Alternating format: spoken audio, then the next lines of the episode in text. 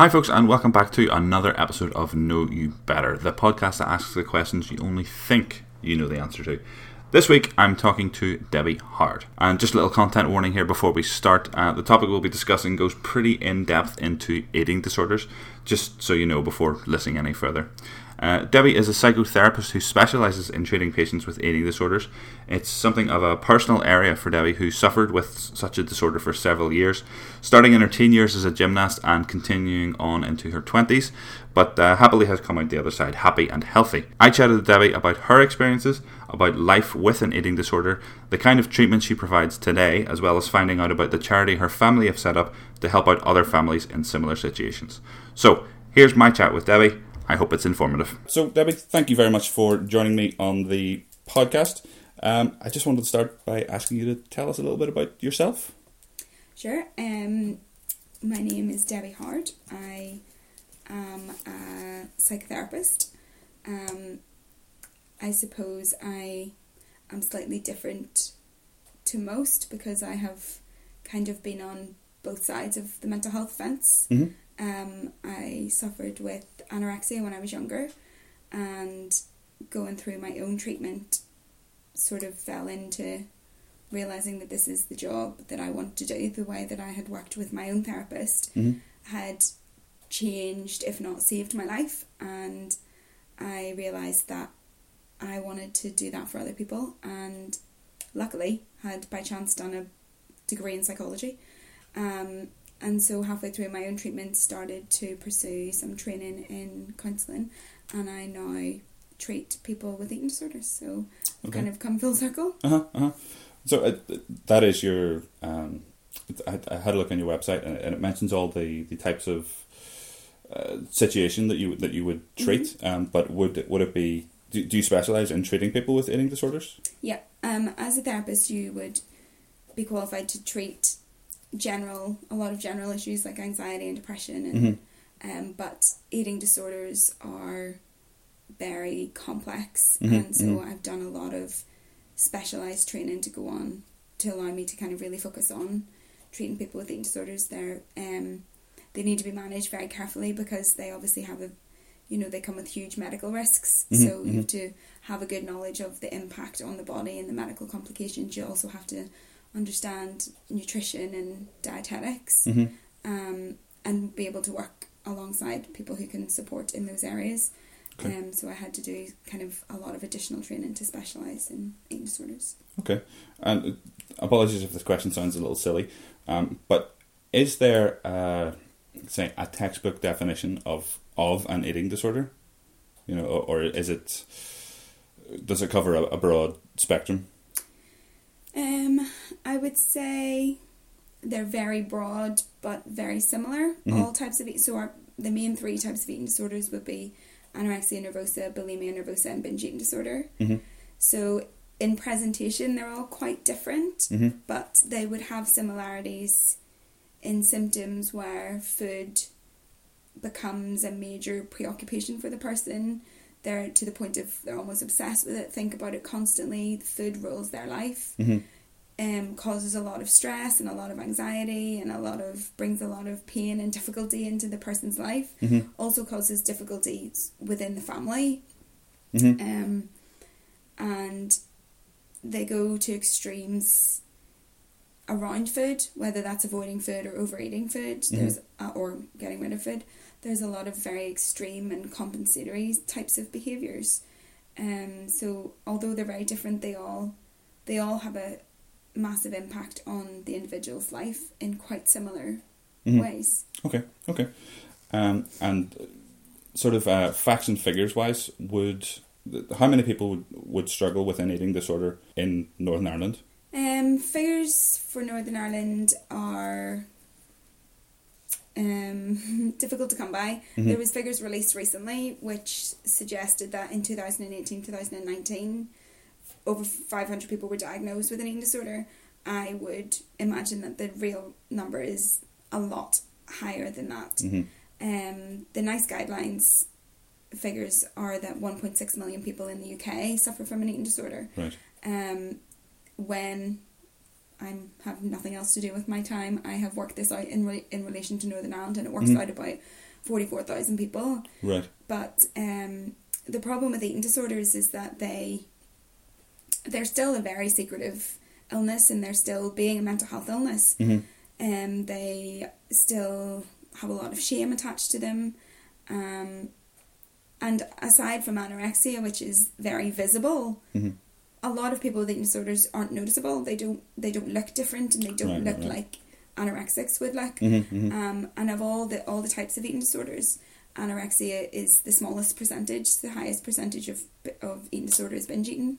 So a lot Oh, of okay. people with eating disorders could be average or even over, slightly overweight. Mhm. Um, so it's not easy always to spot. Yeah. Um, and there's still a lot of shame around talking to someone about your relationship with food. Mhm. Um, going to the doctor to say, I make myself sick or I take laxatives. It's difficult for people to do, Mhm. um, and especially males. Um, so probably the number of people who suffer with eating disorders is a lot higher than we know because Mhm. a lot of people won't come forward for help. Won't won't. I suppose it's not admitting that you have a problem, but as you Mm, say, yeah. it's about breaking. The, the phrase you always hear is breaking the stigma of Yeah. mental illness. I guess Yeah. Not not that one is worse than the other, but you know, it, it's it, as I say, you want to keep it secret. You want Yeah. to. Again, I don't know. I don't have personal experience, but Yeah. it is a. Yeah, I, I'm, I'm sort of talking myself in circles here, but yeah, I, I, I understand what you mean, because dealing with depression, uh, again, no personal Yeah. experience, but as I've heard, you know, just so hard to actually admit it, Yeah. even to yourself rather than other people. So Yeah. That's And a big part of the illness involves denial. It's a symptom Mhm. of the illness where they're very much in denial about what's going on. hmm Um, so it's a lot of times, especially with anorexia, the, the individual suffering, they don't want to change, they don't want to get better.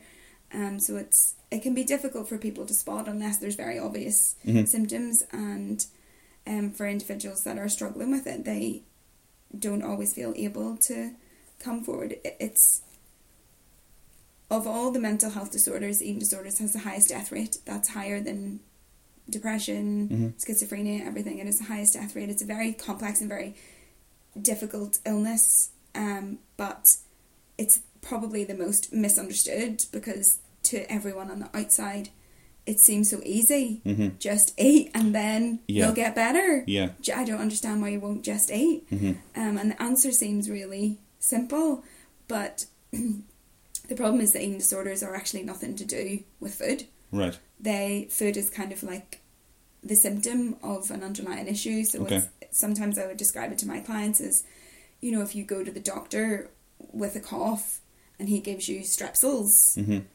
it's not going to solve the problem if the actual problem is a chest infection. Right. Okay. So, yeah. you know, the cough is kind of the symptom of a chest infection, just Mhm. as food or refusing food or overeating food is a symptom of, of the eating disorder. But okay. they're not, eating disorders are not actually to do with food. Right. Right. Right. Okay. Okay. So they're It's- very yeah. misunderstood. Yeah, I mean, I say it. I, I imagine most people, and myself included, are, are largely ignorant of what it involves. yeah. Um, because, as you say, you know, if you do hear often when and when when somebody has an eating disorder, somebody will say, you know, it's just a matter of not eating. Yeah. And, uh, like, even even coming from my my position, it's like, well, no, that's. Yeah. I mean, even I know that's not not the case. Um, can you, if if you're happy to, Mhm. um, can you tell me what, what it was like for you going through this? Um, Yeah. Was it from age About 12 or so? yeah. Um, I was gymnast, so there was um, a lot of focus on your body, and you know we competed in leotards, and um, and the more kind of competitive I got at it, Mhm. and the higher up I got, um, the more there was a focus, and we started to get weighed in training a lot, and um, we had a Russian coach, which probably didn't really help she couldn't really explain. She just used to say, "Don't eat," Right, right, right. you know, and, and obviously I would come home to my mum and dad and say, I don't, she's telling me not to eat, and they would Mhm. be like, no, no, she means like don't eat buns and cakes, you know, but Right, okay. you've got to eat things to fuel your training, like Uh-huh. pasta and all this. So for a while, I guess I sort of accepted that, but um, after a while, I kind of had the personality traits of someone who would go on to get anorexia. I was a perfectionist and I was quite competitive and quite ambitious and I worked really hard and I wanted to be the best and so I was kind of coming up to um, British Championships and thought I'm gonna she's telling me like I need to lose weight here and maybe if I lose weight I'll win and I'll do better and lost weight and won Mhm. so which almost reinforced it in my head like, Yeah, this yeah. is great I lost weight and suddenly I'm better and, and it's I guess it started out with just kind of you know the bad foods like cakes and crisps and sweets and Mhm. things like that and then it sort of gradually just became more and more and and as an eating disorder takes hold the, it, it, it's it's almost like um you call it in the clinical world we call it the anorexic voice. It's Mhm. like a voice in your head that's kind of telling you what to do. Mhm. um so it has rules that you have to follow. So today the only thing you're allowed to eat is x y and z. You're not to go over that. If you do if you do go over that or you cave and you give in you get kind of completely beaten up with like you're pathetic you're disgusting you're so greedy and fat you can't do anything right. Mhm. you're a disgrace. That's right go and do you know five mile run to make up for Right, what okay. get there this is not acceptable so it's very punishing it's a very punishing voice it's very critical um, and it's just relentless it's there all the time um, and not just about food and eating and how you look but about everything you're not good enough at school you're not good enough as a daughter you're a rubbish friend you're Right, right, right. everybody deserves better than you, all of this sort of stuff. Um, and it sort of chatters away in your brain, but what makes it really confusing is that it just sounds like your own thoughts. It's not like Mm, a creepy monster voice. Yeah, yeah. You know, it just sounds like your own thoughts. So you don't realise really that anything's wrong. Mhm. Um, so I guess, you know, the rules get more strict and you can eat less and less and you ha- I had to sort of exercise more and more. Um, and that was kind of the restrictive side of it sort of happened right up until I gave up gymnastics. Mhm. And then when I gave up gymnastics, I, I wasn't really sure what to do. It had, I, because I trained at quite a, an elite level then, Mhm. so there was a big hole in my life that I wasn't really sure what other people did with Mhm. their time. And I began to sort of think, well, this is great. Now that I'm not training, I can eat what I want and do what I want. And and I went from being very underweight to kind of probably somewhere close to normal Mhm. weight, but just couldn't cope with it at all. I'd felt kind of completely obese when I was underweight, and so I gained weight and just couldn't cope at all. Right. Um, but it kind of then moved in, from being kind of just pure restriction into kind of um, I would eat and then throw up everything I ate um, and over exercise and and so that sort of led into a different cycle where I, I, I it was really chaotic and messy and Mhm. I kind of tried to eat well or be normal and eat what other people ate but I just couldn't cope with food being in my body and had to get rid of it and was taking laxatives and um and I guess that's when mum and dad sort of twigged on that something was wrong. I was always able to cover it. Mhm. Eating disorders can make people very deceitful, and you lie and you become really manipulative because you're Mhm. so scared that someone's gonna see what you're doing and make you gain weight and make you get fat. Right, So you lie about everything. Um, and up until that point, I'd been able to say, "Oh, it's only because it's gymnastics. Only because I train so much. I just have to do this because." I've got this competition coming up and then it'll be fine. And to a degree, I think they bought it Mhm. but in another way, I think they knew something wasn't right. But I mean, you know, this was kind of twenty years ago, so Huh. they didn't. there wasn't a lot known, Okay, you yeah, know, yeah. and there wasn't really the internet wasn't really about, so um, they didn't really think anything of it Mhm. um, until I gave up gymnastics. I was in sixth form, and just really struggled. And they found my mum found um, laxatives in my school bag one day, and sort of was like, right, enough's enough Mhm, mhm. you need to tell us what's going on. So I was um, taken to my doctor and um, referred for some help, but it, help here was in its infancy and was pretty appalling. Yeah. So after a couple of sessions, I just refused to go back. Mhm. Um, which is, you know, it's unfortunate when I think back now. I think if, if I had have got the help at 17 that I needed, might have saved me, you know, a good few years Mhm, of mhm. being miserable.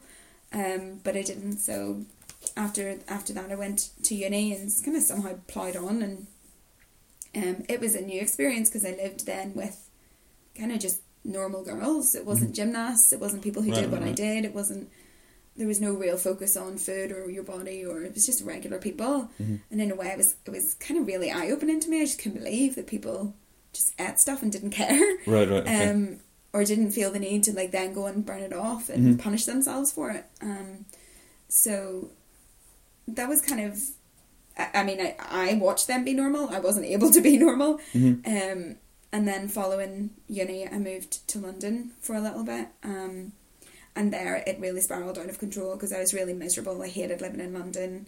I was really unhappy. I really missed home. Mm-hmm. Plus, I had no one around me watching what I was doing. So Right, okay, I yeah. could get away with whatever I wanted, Mhm. which was everything. So I was doing everything, kind of eating, purging, over exercising, um, restricting, and just really, really got into a really unhappy place. Mhm. Um, and by this stage, I mean, it had been going on for 10 years. Um, and it's, you know, it's exhausting physically. You're, Mhm. you're trying to get through every day on minimal amounts of calories and you know purposely burning off going to the gym and not leaving until I'd burnt X amount of calories. Mhm. Um, so physically I was exhausted and emotionally I was exhausted because you know the the anorexic voice is just it's just relentless. It's Uh-huh. just constantly beating you up, constantly saying that you've you've not done enough, you're not good enough, you're too fat, you need to do this, you need to do that. If you just do that, then everything will be okay. If you just lose this this amount of weight, then you'll be happy. Mhm. And it just never happens, and it never comes. And um, I was just exhausted, and phoned my mum one night and said, "I need help." Mhm. I just couldn't bear the thought. I was twenty two, and I just thought I can't live like this for another sixty years. I can't, you know, if I'm gonna Uh-huh. die when I'm eighty, I just Yeah. cannot. I cannot bear to live like this. Is awful. I Mhm. just can't do this. Like it's terrible. Mhm. Um, and they luckily sourced me somewhere to go in London as an outpatient. Um, and and like most clients and like all my own clients, I went in saying, okay, I really want to get better, but I don't want to eat. I don't want to stop being sick. I don't want to Mhm. stop going to the gym. I don't want to gain weight. You know, and, and that's a big, big feature of eating disorders is kind of this conflict of I don't want to live like this, but I can't give it up. Okay, yeah. And um, eating disorders provide a lot of functions for people. So they become very important. You know, if, if, if you think about how miserable somebody's life is with an eating disorder, for them to choose to hold on to it, they must be getting something pretty big out of it. Okay, Which yeah. again is not not something that people understand about eating disorders. Mhm. That to the person that eating disorder has huge benefits. Okay, yeah. They just can't bear giving up. Right. They just can't bear to give up. So Uh-huh. um, so I lived in London and I saw the therapist as an outpatient um, for a while. But in going into therapy, you start to you start to get to the root cause of what is causing the eating disorder, the the functions that it's providing for you, Mhm. um, how it's come about, your real feelings instead of you know a lot of the time, in a very basic level, eating disorders can be seen as a as a distraction from emotions. So people with eating disorders tend to have they tend to be quite high in IQ intelligence, but they tend to be quite low in emotional intelligence and Right. emotions would very easily overwhelm them. They would Okay. feel they're very sensitive people, so they would feel Mhm. emotions very strongly. Um, and sometimes eating disorders can help them avoid very difficult or painful emotions. Mhm. So you know, if you think about the eating disorder chatter in your brain, so there's there's a constant for me anyway. There was a constant stream of calorie counting. So we'd be like, right, you got up this morning, you had an apple, that's eighty three calories. You walked to school, someone offered you this, you, you took a little bit. How much was that bite? We'll just round it up to two hundred calories, just in case right. it was that. So that's two hundred and eighty three calories. But you walked here and you did X amount of sit ups, so you probably burnt off hundred. So I'm down to one hundred and eighty three calories. So this Right, okay. sort of chatter goes on all day, Right. all day, all night, counting calories, how much have I burnt, how much have I eaten. It's constant, constant thinking, plus all the you're fat, you're ugly, you're horrible, you're, you know, so it's pre- you've got a pretty bu- busy mind, Mhm, mhm. but that kind of serves the purpose of keeping you completely distracted from feeling, from anything that you're feeling. Right, okay. So it's like it's emotional avoidance, you know, Uh-huh. and it helps you avoid difficult feelings. But when you go into therapy, you're then kind of getting into the feelings that you've been trying to avoid. Mhm, mhm. So a lot of the time in therapy, people would get worse before they get better because they're then dealing with these painful feelings and their reaction is to grab onto the thing Mhm. that was helping them cope, which is their Right. eating disorder. Okay. So their symptoms and their eating disorder tends to get worse before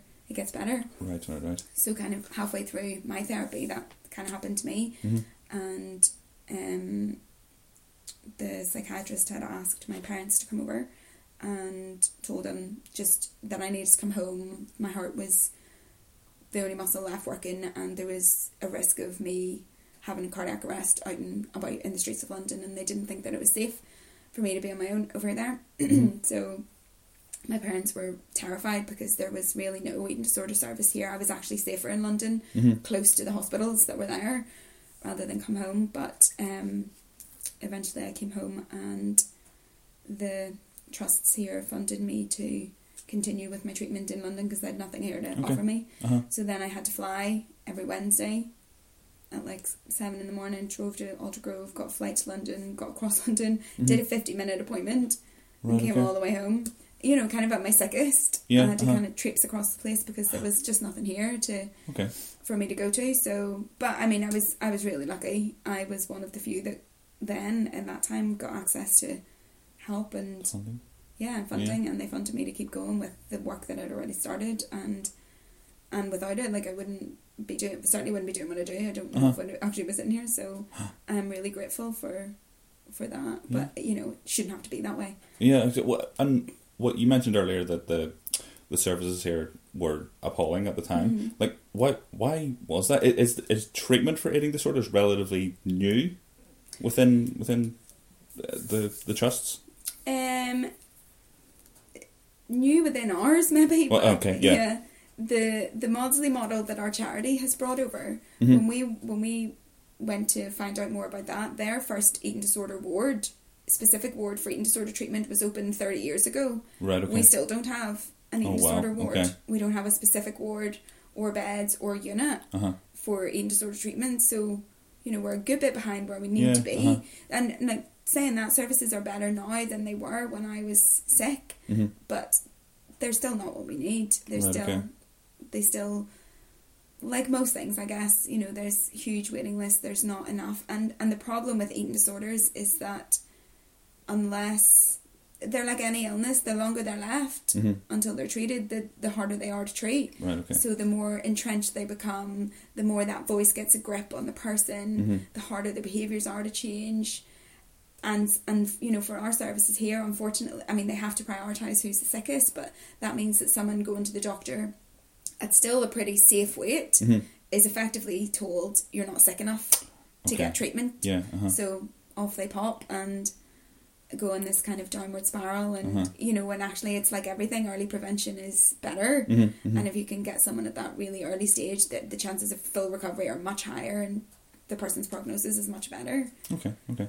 Uh, so you you mentioned, um, did you say you, your, your charity there? Can you tell me Mhm. how, how that came about? Is it is is it Fight ED? Is that Yep, okay? Fight ED. Can you tell me how that came about? Yeah, um, we when I was sick, my parents didn't really have anywhere to go. Mhm. Again, services here were really non-existent. There was one support group that they attended once a month, um, but aside from that, they really didn't have. They didn't re- understand what eating disorders were. They Mhm, didn't, and again, you know, with no access really to the internet, they there wasn't Yeah. information the way we can get it now. So they really didn't know what was going on. Um, I think that my GP had recommended a book, and they bought a book, and that was really all Mhm. that they had. Um, so, a years, a couple of years after I was recovered, we became aware of this course called the New Maudsley Model, Mhm. and it's a course that's it's a two day course that's specifically designed for just parents and carers to attend Okay. um, and it kind of gives them, it educates them about eating disorders, what they are, a lot of this kind of stuff that we're talking about, Mhm. um, helping them understand that it's not just about making them sit at the table and eat food, um, what might be going on in their mind. It helps rebuild relationships because eating disorders tend to bring a lot of conflict into the house. It shuts relationships down, breaks relationships up. It's very, very destructive within the family. Mhm. Um, so it teaches a lot of communication skills. It teaches the psychology of change, how to promote recovery, the kind of the do's and don'ts, the best way to support their loved one. Um, and so we became aware of this course and just thought this is this is exactly what parents this is exactly what parents need Uh-huh, uh-huh. and it's been delivered in London for 25 years but Uh-huh. it's never ever been delivered here before and this is this is life change for, for parents Mhm. um so we sort of thought you know it makes a lot of sense even when someone's in therapy they they see their therapist for 50 minutes a week and all of those other hours in minutes Uh-huh. they're at home with Mhm. their family so makes so much more sense to Yeah. educate the family on what, how to do it Mhm. so everybody can kind of approach it the same way and with the same understanding and you know support each other Mhm.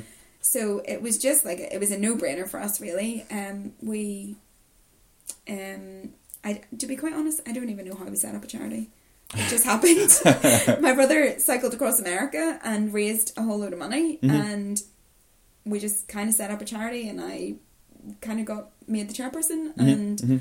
we, so, we thought with our money what we want to do is bring the founder of the Maudsley course over here Mhm. so that we can be taught so that we can continually roll it out Okay. Yeah. so we brought her over and she trained myself and a few facilitators um, and we've been rolling out the Maudsley course then since since then so Okay. Yeah. It, I I was uh, when I was doing a bit of research, I, I noticed there's one. Is there one coming up quite yeah soon? end There of is? March Yeah, 20th so- 29th of March Okay, so is that um, you just put these on every every so often and invite parents and carers to come to come Yeah. down if if they are Yeah. in this situation? Okay, and it, is it? You said it was a two day course. yeah Saturday and Sunday Okay, So, I- mean, as you say, it seems strange that that wasn't available before. yeah If oh my goodness, for twenty five years across the way, I know, and it's you know, and we tend to think that for us it's you know a postcode lottery, but actually we've had people from England fly over to attend our courses Hmm. Oh, because really? services there are you know Newcastle. And we're doing two courses this year in Newcastle upon Tyne. They've asked Uh-huh. us over again. We were over last year because they're in the same very similar position to us where services are just there's very little Mhm. for the people who have eating disorders, but then even less for the parents and carers. Mhm, mhm. So um, yeah, we tend to roll them out every every couple of months, okay. every few months in different places. We do Belfast and Dublin, and this year we're doing two in England. So So obviously, fr- from that, um, a, a support network, you know, Mhm. close by is is crucial. I would I would imagine. I mean, yeah, as you say, it, although you were um, living in London, you know, closer to better services, Yeah. you know, you were essentially on your own own, at that yeah. stage. So yeah, I mean, yeah. Family is very to- much seen as part of the solution, part of the recovery. recover. Yeah. It, that you need. It's like any other illness. You Mhm. know, you need people around you to help out. How sometimes I describe it to the parents is, you know, that the fight that goes on in your head when you're trying to recover is if you imagine the eating disorder voice is like this big bully Mhm. inside your head and but there's a little tiny voice that's their their voice Uh-huh, uh-huh. and their voice needs to get better and stronger and they need to kind of learn to fight back against the eating disorder Mhm. they need a lot of support to do that because a lot of times the eating disorder wins or Uh-huh, uh-huh. you know i remember myself thinking right tomorrow tomorrow i'm going to do it tomorrow i'm going to just eat this this and this and i'm Mm. not going to throw anything up and i'm just going to do it and then you get up and then you go to sit down to eat it and you're just kind of met with this what do you think you're doing do not okay. eat that you're disgusting you're so fat have you seen yourself and Mhm. you know so you have good intentions but you're kind of bullied Yeah, you know this uh-huh. bullying voice so you need a lot of support there to be able to say you know we know that you want to get well and this is how we get well we're here to help and Mhm.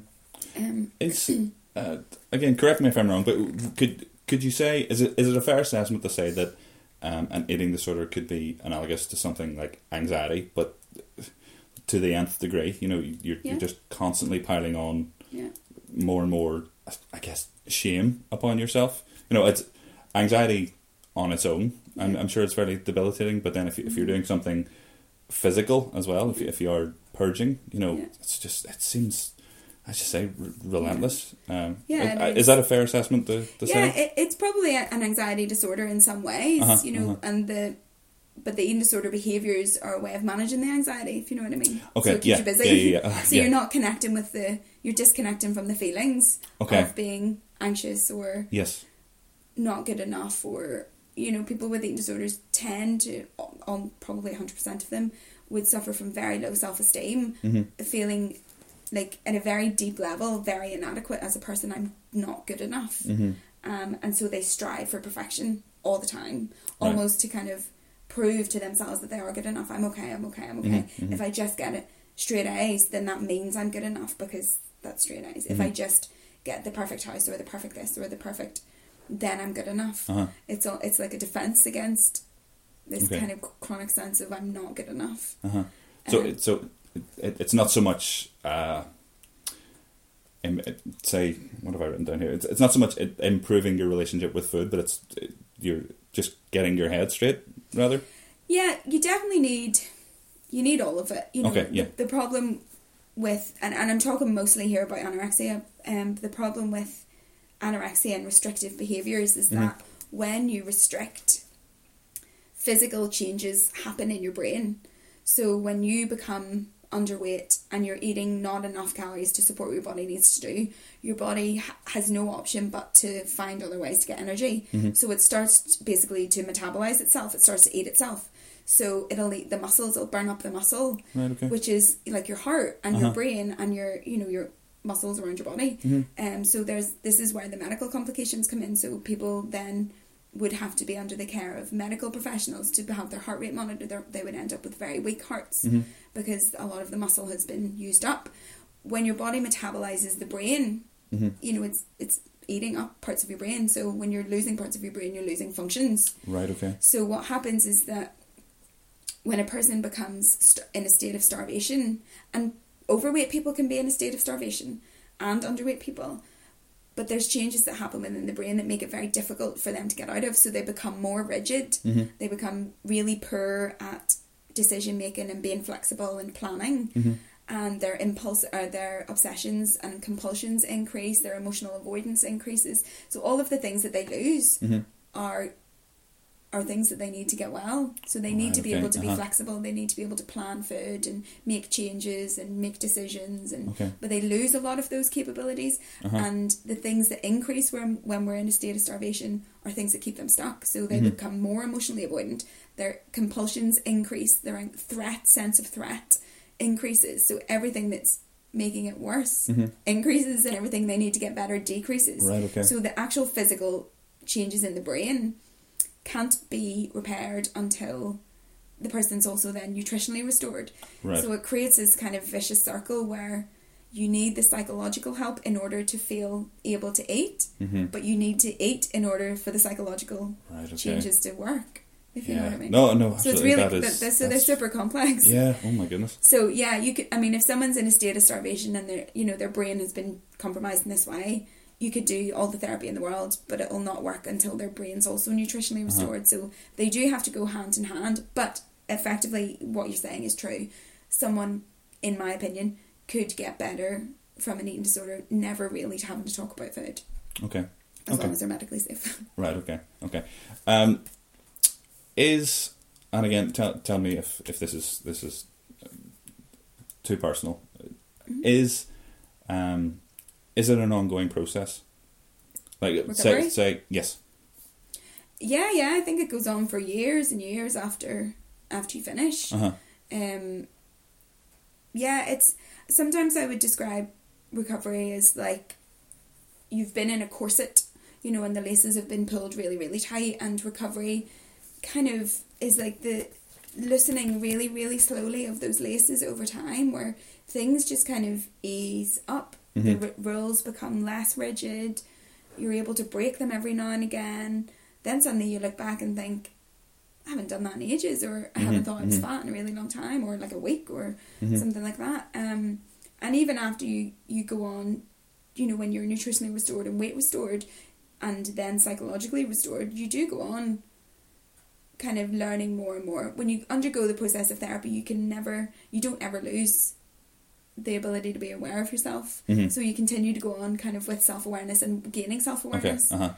Uh huh. Um, but yeah, it's it's a very long, very slow kind of process. It takes a long peop a long time for people to get well again, and you know, even I'd been well for a very long time, but when I was getting married, I put myself back into therapy because I was aware that I was going to want to get pregnant Uh huh. and wasn't sure about how that might be for me Mhm. because I mean, you know, things that happen to your body are completely out of your control. Right, I right.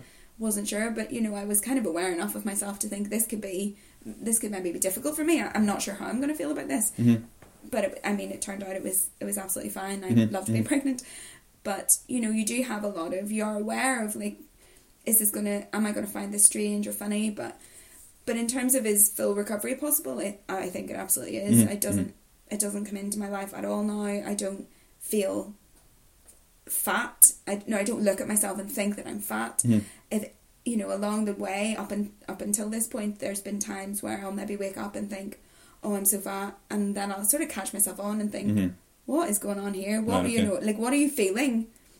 You know these little mantras that are put in our brains when we go to therapy. You know, one of mine was, "Fat is not a feeling." So what are you Mhm. really feeling? Right. So I'm not feeling. You know, it's not an emotion. Mhm. So what emotion is the feeling of fat covering for me? Right. Okay. So then I would sort of have to work back and think, well, am I upset about this or this or is that thing still bugging me or you know, and I Uh-huh.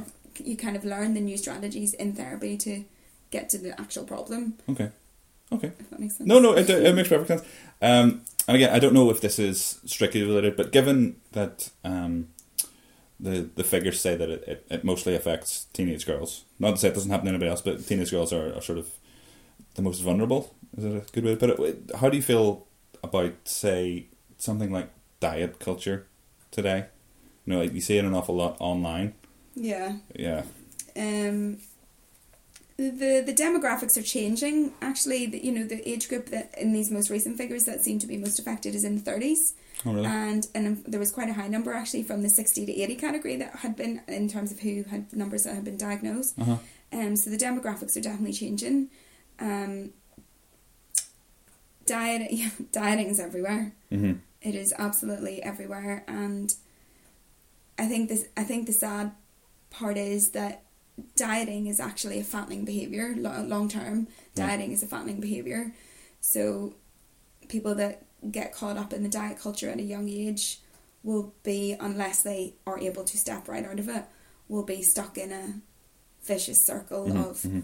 losing weight and gaining back more than they lost their Okay. whole life Yes. you know some of some of my clients are at a weight now that they will never ever get away from hmm you know a, a high weight now that they'll Mhm. never get away from and started off at a weight that was much less before they ever went on a diet you know it's Okay. it's it's a it's an industry it's a multi-billion pound industry that Mhm. makes money out of people's vulnerabilities Uh huh. um there's a lot yeah it's it's something I could rant for a very very, very long time I'm, about I'm sure. I'm sure. And so it, I just have one last question. Um, if if people are looking for help or information, where can we find uh, where can we find that out about yourself or um, Fight ED? um, probably through our website, which is www.fighted.org, Mhm. um, or you can contact us by phone. It's 07999 901 Okay. And yep, that's all my questions. Thank you very much No for talking to me today. Thanks that was great. Thank you. So that was my chat with psychotherapist Debbie Howard. Thank you very much for listening to this episode. As discussed in the episode, I've put all the relevant links and articles in the show notes. So if you need any further information, please do check those out. And uh, if you enjoyed this, we have a couple of other episodes as well. Just uh, like and subscribe. Search for Know You Better on Apple Podcasts, on Spotify. You'll find us pretty much anywhere. And uh, while you're there, why not leave us a wee five star review? And uh, until next time, bye.